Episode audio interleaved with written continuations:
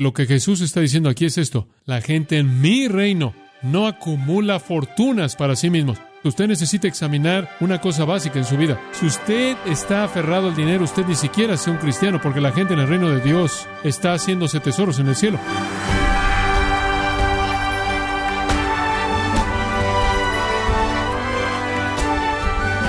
Le damos las gracias por acompañarnos en esta edición de Gracia a vosotros con el pastor John MacArthur. Una economía cambiante puede sentirse como una montaña rusa emocional, conforme la economía mejora un día y cae al siguiente. ¿Qué es lo que la Biblia enseña acerca de sus finanzas? Le invito a averiguarlo hoy, conforme el pastor MacArthur da inicio a la serie titulada Controlando tu dinero, aquí en gracia a vosotros. Abramos nuestras Biblias en Mateo capítulo 6. Mateo 6, versículos 19 al 24. Permítame leérselos como el contexto para lo que vamos a decir.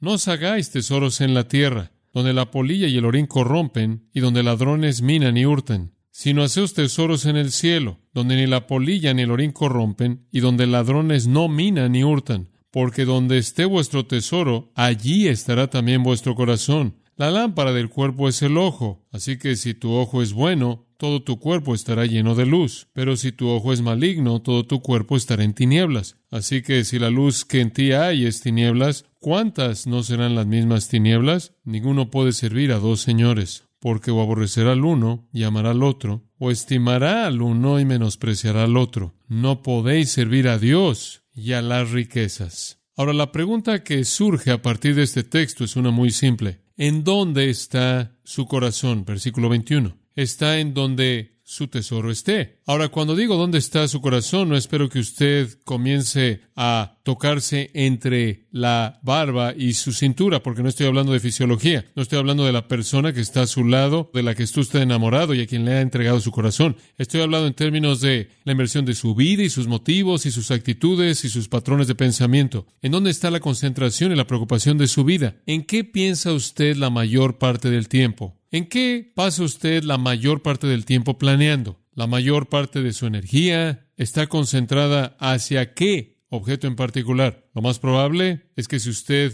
piensa en esto por una buena cantidad de tiempo, y usted es como la mayoría de la gente, la respuesta es alguna cosa, alguna cosa. Una casa, un auto, un guardarropa, una cuenta de banco, una cuenta de ahorros, un bono, una inversión, una acción, muebles, una cosa. Realmente somos criaturas comprometidas con cosas. Eso es parte de la maldición de la sociedad en la que vivimos. Ahora, no todas las sociedades son así. Hay algunas sociedades que simplemente no tienen cosas. Son demasiado pobres. Pero somos una sociedad de cosas. Escuche este análisis. El señor y la señora Cosa son una pareja muy agradable y exitosa. Por lo menos ese es el veredicto de la mayoría de la gente que tiende a medir el éxito con un cosómetro. Cuando el cosómetro es aplicado a la vida del señor y la señora Cosa, el resultado es asombroso. Ahí está él sentado en una cosa lujosa y muy cara, casi escondido por un gran número de otras cosas. Cosas en que sentarse, cosas en que cocinar, cosas de qué comer, todas brillando y nuevas, cosas, cosas, cosas, y cosas con que limpiar y cosas con que lavar y cosas para entretener y cosas que dan placer y cosas que ver y cosas con que jugar, cosas para el largo verano cálido y cosas para el invierno frío corto, cosas para la cosa grande en la que viven y cosas para el jardín y cosas para la sala y cosas para la cocina y cosas para la recámara, cosas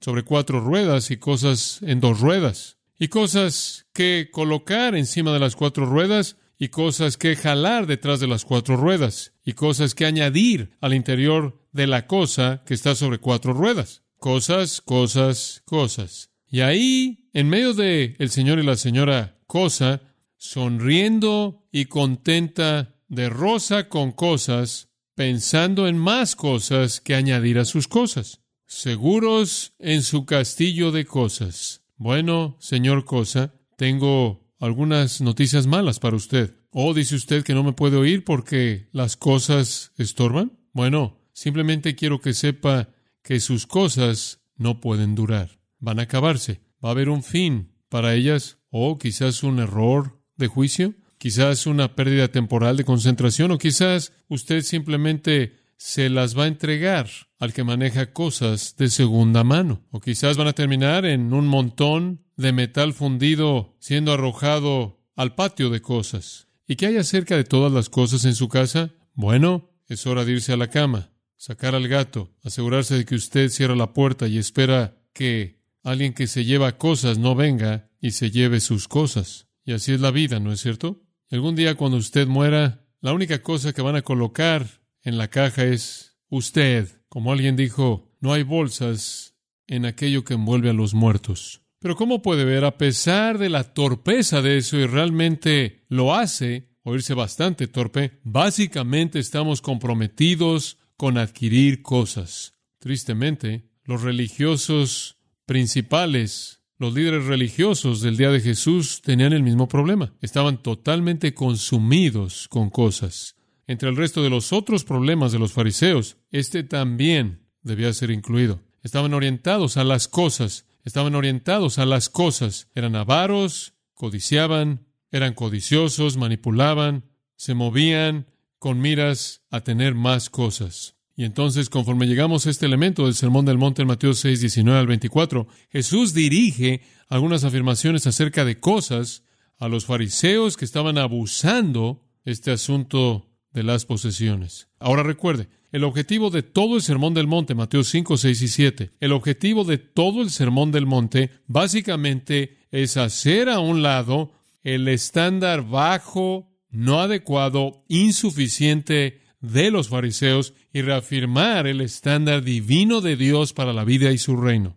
Y reafirmar el estándar divino de Dios para la vida en su reino. Ellos habían inventado todo un sistema de religión que era subestándar, hecho por los hombres, no adecuado, ineficiente, ineficaz.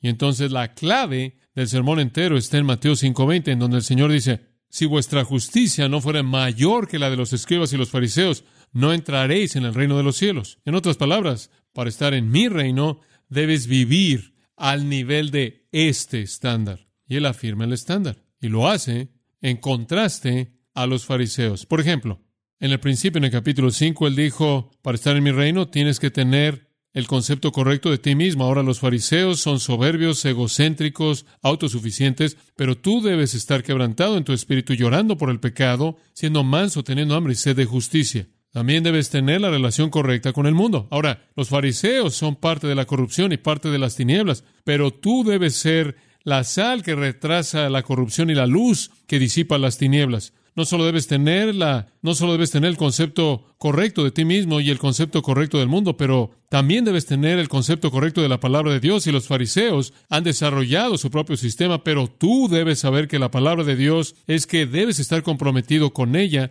y ni una jota ni una tilde pasará de esa ley hasta que todo sea cumplido. Y después debes tener la perspectiva correcta de asuntos morales. Capítulo 5, versículos 21 al 48. Los fariseos solo están preocupados con asuntos externos. Los fariseos solo están preocupados con asuntos externos, solo están preocupados con que no maten o que no cometan adulterio o que no hagan algo más, pero yo les estoy diciendo que los asuntos morales no son solo lo que hacen o no hacen, sino que son lo que piensan o no piensan. Entonces debes tener la perspectiva correcta de asuntos morales. Después en el capítulo 6 él dice, debes tener la perspectiva correcta de asuntos religiosos. Para los fariseos ayunan, oran y dan, pero todo es hipócrita. Tú debes orar y ayunar y dar con un motivo correcto. En otras palabras, el sermón entero es presentado en contraste al sistema de religión del día dominado por el pensamiento de los fariseos y los escribas. Y Jesús está diciendo, el estándar de Dios excede al estándar de ellos y es su estándar el que es requisito para estar en su reino. Ahora en el capítulo 6, versículo 19 y en adelante,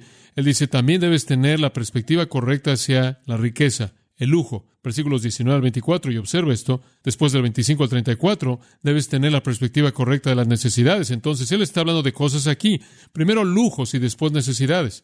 Primero es la riqueza que tenemos y después es simplemente la necesidad, comer y dormir y tener un lugar donde quedarse y algo de ropa que usar. Y en ambos casos los fariseos no lo habían entendido. Tenían la perspectiva equivocada de la riqueza y tenían la perspectiva equivocada de cosas necesarias. Y entonces en todo elemento del mensaje de Cristo, Él se presenta a sí mismo y su palabra en contraste a los fariseos. Su perspectiva de la riqueza y el lujo debe exceder la de los escribas y fariseos si quiere ser parte de mi reino. Tienen la perspectiva equivocada. Versículo 19 están haciendo exactamente lo que dice que no debe hacer, haciéndose tesoros en la tierra para sí mismos. Están consumidos con la avaricia y son codiciosos y así no debe ser. Entonces nuestro texto ahora, quiero que subraye esto de los versículos 19 al 24, trata con cómo vemos nuestros lujos, nuestra riqueza, más que nuestras necesidades. Y por cierto, vivimos en una sociedad en donde todos nosotros tenemos que tratar con eso porque todos nosotros somos ricos en comparación con la manera en la que el resto del mundo vive. Si usted no piensa que lo es, entonces no ha estado afuera de su pequeña caja para ver cómo la mayoría de la gente en este mundo vive. Entonces nuestro texto está hablando de cómo manejamos nuestros lujos, nuestras posesiones, más allá de comer, beber, dormir y ropa, los lujos de la vida. Y si estamos en su reino, tenemos que enfrentar lo que él dice aquí. Y sabe una cosa, retrocediendo por tan solo un minuto, los primeros 18 versículos del capítulo 6 mostraron la hipocresía de la religión de los fariseos. Y le voy a decir algo que es como la noche sigue el día, tan seguro como puede ser. En donde usted tiene religión hipócrita, usted tendrá avaricia. Sigue después de 18 versículos de la religión hipócrita de los fariseos que el Señor habla de su perspectiva de la riqueza y el dinero, porque inevitablemente en donde usted tiene religión falsa, usted tiene codicia. En donde usted tiene un falso maestro, usted va tras bambalinas y usted va a descubrir que él es un falso maestro. E invariablemente usted va a descubrir que él está metido en eso por el dinero. Esa es la razón por la que la Biblia dice que no debemos ser aquellos que ejercen nuestro ministerio por ganancia deshonesta, porque esa es una inevitabilidad. De hecho, la Biblia caracteriza a la religión hipócrita normalmente de dos maneras. Codicia dinero y es inmoral en su lujuria. Esas dos cosas siguen el curso de las religiones falsas y los líderes religiosos falsos. Lo encontramos inclusive en el Antiguo Testamento, que esto es verdad, que en donde usted tenía hipocresía, usted también tenía codicia por el dinero. Por ejemplo, en 1 Samuel capítulo 2, usted llega a Elí, el sumo sacerdote. Elí, claro, se sienta ahí, en la parte de arriba del montón, en asuntos religiosos en Israel. Él es el líder religioso clave, el sumo sacerdote delante del Señor. Elí tuvo dos hijos llamados Ovni y Finés, y sus dos hijos fueron hombres de gran responsabilidad como hijos del sumo sacerdote en la línea sacerdotal. Fueron hombres de gran responsabilidad delante de Dios y el pueblo, pero eran farsantes, eran hipócritas absolutos, eran totalmente inmorales, llenos de lujuria, eran malos, hombres viles que el Señor finalmente mató. Pero Ovni y Finés, debido a que eran farsantes espirituales, se caracterizaron por la avaricia, y eso es ilustrado en 1 de Samuel capítulo 2, porque cuando Levítico 7 dijo que la ofrenda que es traída al Señor una parte va al sacerdote, el pecho y el muslo derecho va al sacerdote. Levítico 7, 30 al 35. Pero Omni y Finés dijeron, cuando las ofrendas vengan, vamos a examinar la ofrenda y vamos a tomar todo lo que queramos y vamos a dejar lo que quede para el Señor. ¿Lo ve? Digo, estaban metidos en esto para sacar lo más que pudieran y eso es exactamente lo que hicieron. Cuando la gente traía su ofrenda y la dejaba para el Señor, demandaban la ofrenda que primero viniera a ellos escogían todo lo que querían para su propia satisfacción y lo que quedaba iba al Señor y eran avaros y codiciosos y en 1 Samuel 2.17 dice, el pecado de los jóvenes era muy grande delante de Jehová porque aborrecieron la ofrenda de Jehová. Estaban alterando cosas que pertenecían a Dios. Y los fariseos estaban haciendo lo mismo. Estaban usando su posición religiosa para llenar sus bolsillos. El sistema era un sistema que llenaba su avaricia. Estaban usando su posición religiosa para enriquecerse. Llamados, permítanme decirles que no hay nada que apesta más para la nariz de Dios que eso. Me atrevo a decir que hay personas en nuestro país, algunas de ellas ustedes las conocen muy bien, a partir de verlas en la televisión o lo que sea, que están haciendo exactamente lo mismo en donde usted tiene hipocresía religiosa, inevitablemente va a tener el problema de la avaricia. Ahora, los fariseos estaban viviendo así. Para ellos ser rico era ser santo. Ser rico era decir, eh, oye, mira cuánto tengo, Dios me está bendiciendo. Soy rico porque Dios está diciendo, eres tan justo que te voy a descargar mucho Esa es la razón por la que cuando el Señor dijo usted, como puede ver, es más fácil para un camello pasar por el ojo de una aguja que un rico entre al reino de los cielos, eso era absolutamente conmovedor porque para ellos las riquezas eran el sello de aprobación divina de tu vida. Lo tenías porque Dios te lo dio, porque tú eras tan justo. Y decir que un hombre rico no podía entrar más en el reino, que un camello podía atravesar por el ojo de una aguja, realmente fue una afirmación que los conmovió, porque ellos equiparaban el dinero con la bendición de Dios. Ese era su sistema entero. Y entonces los codiciosos recolectaban dinero y cuando se volvían más ricos, más pretendían ser las personas a los ojos de la gente, que era la marca de su espiritualidad. Anás y Caifás estaban a cargo de concesiones en el templo que los hicieron extremadamente ricos y el resto de la gente podía aprovecharse del asunto. Ahora, ¿de dónde obtienen este concepto? Bueno, simplemente adivinando, regrese usted a Deuteronomio 28 y es probable que primero comenzaron a desarrollar este concepto de este pensamiento. Cuando el Señor había librado a Israel de Egipto y los trajo a la orilla de Canaán, la tierra prometida, la tierra que fluía con leche y miel, la tierra que Dios prometió darles. El Señor estableció algunas condiciones maravillosas para que ellos entraran en la tierra, y en base a esas condiciones, cuando fueron cumplidas, iban a disfrutar de algunas promesas maravillosas. Y en Deuteronomio capítulo 28 observa el versículo 1 y 2. El Señor dice, conforme se están preparando para entrar a la tierra, acontecerá que si oyeres atentamente la voz de Jehová tu Dios, para guardar y poner por obra todos sus mandamientos que yo te prescribo hoy, también Jehová tu Dios te exaltará sobre todas las naciones de la tierra, y vendrán sobre ti todas estas bendiciones y te alcanzarán si oyeres la voz de Jehová tu Dios. Ahora deténgase ahí por un minuto. El mandato básico tiene que ver con la obediencia. Si tú haces lo que yo digo, te voy a bendecir. Van a entrar a la tierra, es algo simple. Hagan lo que yo digo y los voy a bendecir. ¿Y cómo vendrán las bendiciones? Versículo 3. Bendito serás tú en la ciudad y bendito tú en el campo.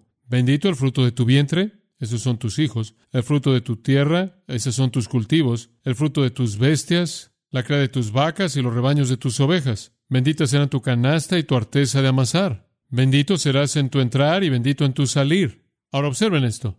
Todas las bendiciones eran bendiciones materiales, bendiciones físicas, tangibles, visibles, terrenales. Dios dice, me obedecen ustedes y yo los voy a bendecir de manera visible, tangible, material y física. Y como correspondencia, observa el versículo 15. Y aquí usted tiene lo opuesto. Pero acontecerá si no oyes la voz de Jehová tu Dios para procurar cumplir todos sus mandamientos y sus estatutos que yo te intimo hoy, que vendrán sobre ti todas estas maldiciones y te alcanzarán. Maldito serás tú en la ciudad y maldito en el campo. Maldita tu canasta y tu arteza de amasar. Maldito el fruto de tu vientre, el fruto de tu tierra, la cría de tus vacas y los rebaños de tus ovejas. Maldito serás tú en tu entrar y maldito en tu salir. En otras palabras, Dios dice, la bendición material es una señal de tu obediencia.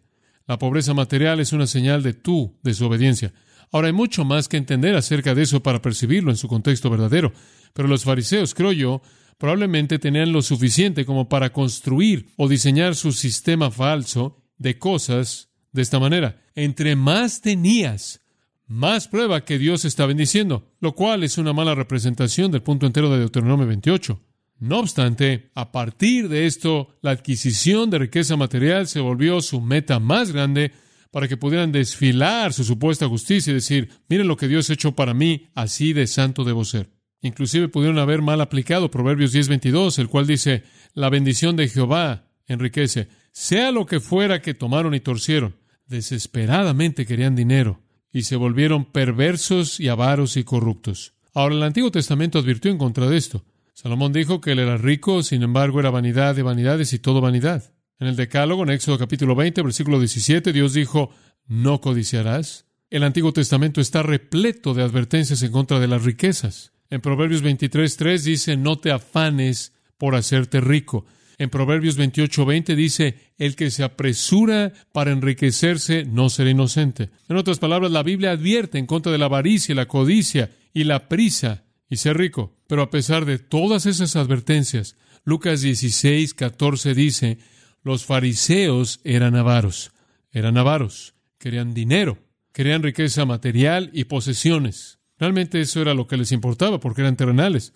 Estaban atados a la tierra porque su religión era falsa. Y entonces es con el trasfondo de la avaricia de los fariseos que nuestro Señor habla. Y lo que Él está diciendo aquí es que debemos tener la perspectiva correcta del dinero y la riqueza y las posesiones. Ahora escuchen, Estamos viviendo en Estados Unidos en un gran tiempo de inflación, ¿verdad? Y todo el mundo está hablando de recesión y depresión y qué va a pasar y el colapso. Oímos esto continuamente. Ahora escuche, no soy un economista y aún menos que un economista, no soy un político. Pero le puedo decir que hay una razón simple para toda la inflación y es la avaricia. Punto. De manera pura y simple. La avaricia, eso es todo. Y usted puede quedarse en toda la periferia, pero hasta que usted enfrenta el corazón del hombre, usted nunca podrá enfrentar el problema de la inflación en una sociedad libre, porque la avaricia domina cómo la libertad opera. Y mientras que la gente quiera más, y quiera más, y quiera más, y quiera más, y piensen en más maneras de hacerlo, y más personas a qué venderlo, y más personas que lo compren, y para comprarlo cuando es perforado, usted tiene que imprimir más dinero, y más dinero, y más dinero, hasta que usted se mete a un ciclo en donde todo está siendo generado fuera de control por la avaricia. Yo sigo diciendo eso, pero no muchas personas escuchan. El problema es el corazón del hombre, no la periferia. El hombre es avaro y usted tiene que desviar su corazón de la avaricia. Y eso es lo que nuestro querido Señor va a querer hacer en este texto, es desviarnos de la avaricia. Como puede ver, debemos usar nuestras posesiones y nuestro dinero, nuestra riqueza y nuestro lujo como cualquier otra cosa. 1 Corintios 10:31. Si pues coméis o bebéis o todo lo que hagáis, hacedlo todo para la gloria de Dios. Pero hacemos tanto de esto para satisfacernos a nosotros mismos. Ese es el problema. Ahora, para saber cómo manejar nuestros lujos, tenemos tres alternativas en este texto. Tenemos tres alternativas. Hay dos tesorerías, hay dos visiones y hay dos amos dados en este texto. Y en cada una de esas tres alternativas usted tiene el mismo principio abordado desde un ángulo diferente y después tiene algunas razones subordinadas por qué ese principio debe ser obedecido. El principio es dado, después las razones son dadas en cada caso. Y entonces tenemos que tomar una decisión. Tomamos una decisión, en primer lugar, versículos 19 y 20, si vamos a colocar nuestro tesoro en la tierra o en el cielo.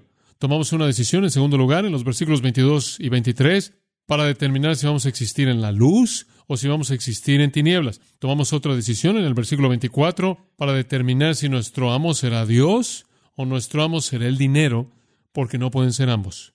Entonces el Señor realmente nos da tres alternativas que realmente se unen para hacer una, y esta es escoger de manera apropiada para decidir cómo usamos nuestra riqueza.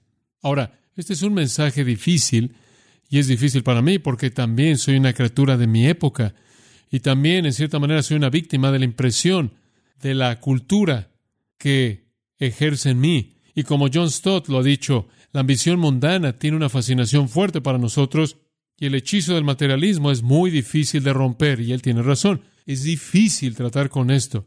Y entonces quiero que estemos muy conscientes conforme dejamos que el Espíritu de Dios hable en nuestros corazones acerca de este asunto. Simplemente quiero decir otro pensamiento.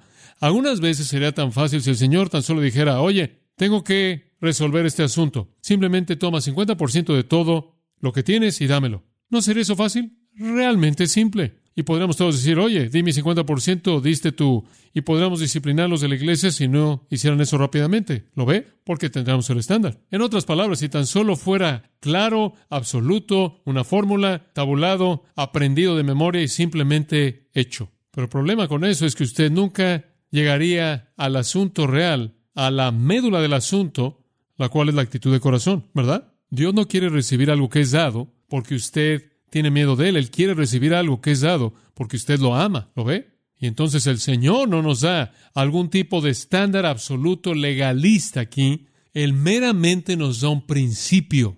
Y cuando usted oye el principio, el cual dice, haceos tesoros en el cielo, o sirvan a Dios, no el dinero, al principio usted podrá decir, bueno, es, en cierta manera es algo vago, pero no lo va a hacer para cuando acabemos, se lo prometo. Pero es lo suficientemente vago como para enfrentar su actitud y no solo con alguna fórmula externa. Entonces, prepárese para dejar que Dios cambie su actitud. Ahora, algunas personas van a la iglesia y dicen, hombre, sabes una cosa, los predicadores siempre hablan de dinero. Eso no es normal. Simplemente hablamos del dinero cuando el Señor habla del dinero. Y conforme avanzamos a lo largo de la escritura, cuando Él habla de eso, nosotros también hablamos de eso. Pero no me preocupa eso. Oh, por cierto, pensé que también debía mencionar esto. En el libro de Mateo, El Señor habla de dinero 109 veces, así que prepárense. En el libro de Marcos habla de eso 57 veces y en el libro de Lucas él habla de eso 94 veces y en el libro de Juan él habla de eso 88 veces. Y por cierto, el Señor habla del dinero cinco veces más de lo que él habla de cualquier otro tema en la Biblia. Me imagino que él sabe que somos duros para oír cuando habla de ese tema. Ahora veamos la alternativa número uno, versículos 19 al 21. Dos tesorerías, dos tesorerías. Y únicamente voy a leer la primera parte del versículo 19 y la primera parte del versículo 20. No os hagáis tesoros en la tierra, versículo 20, sino haceos tesoros en el cielo. Ahora, esta es una afirmación muy simple. Usted tiene la alternativa para escoger entre dos tesorerías. Usted tiene una tesorería en la tierra, usted tiene una tesorería en el cielo. Y Jesús dijo, colócalo en el cielo, no en la tierra. ¿Qué hace usted con su riqueza? No la invierta aquí, inviértala allá. Porque donde esté vuestro tesoro, ahí estará también vuestro corazón. El apóstol Pablo le dijo a Timoteo, raíz de todos los males es el amor al dinero. No es el dinero lo que es la raíz de toda mal, es el amor al dinero.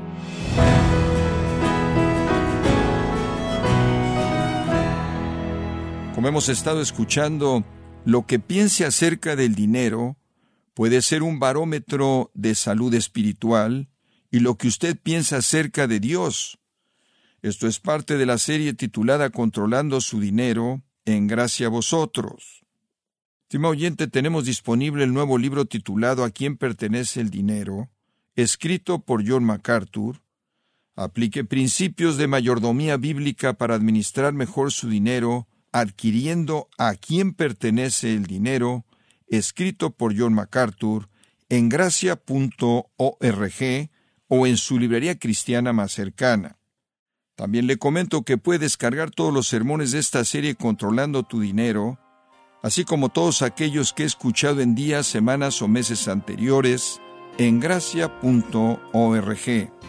Si tiene alguna pregunta o desea conocer más de nuestro ministerio, como son todos los libros del pastor John MacArthur en español, o los sermones en CD que también usted puede adquirir, escríbanos y por favor mencione la estación de radio por medio de la cual usted nos escucha en gracia a vosotros. Es importante conocer no solo el país y ciudad de donde usted nos escucha, sino también la radio. Para quienes contactan nuestro ministerio por primera vez, pueden solicitar una copia del mensaje de promoción sin costo alguno, un mensaje por oyente únicamente.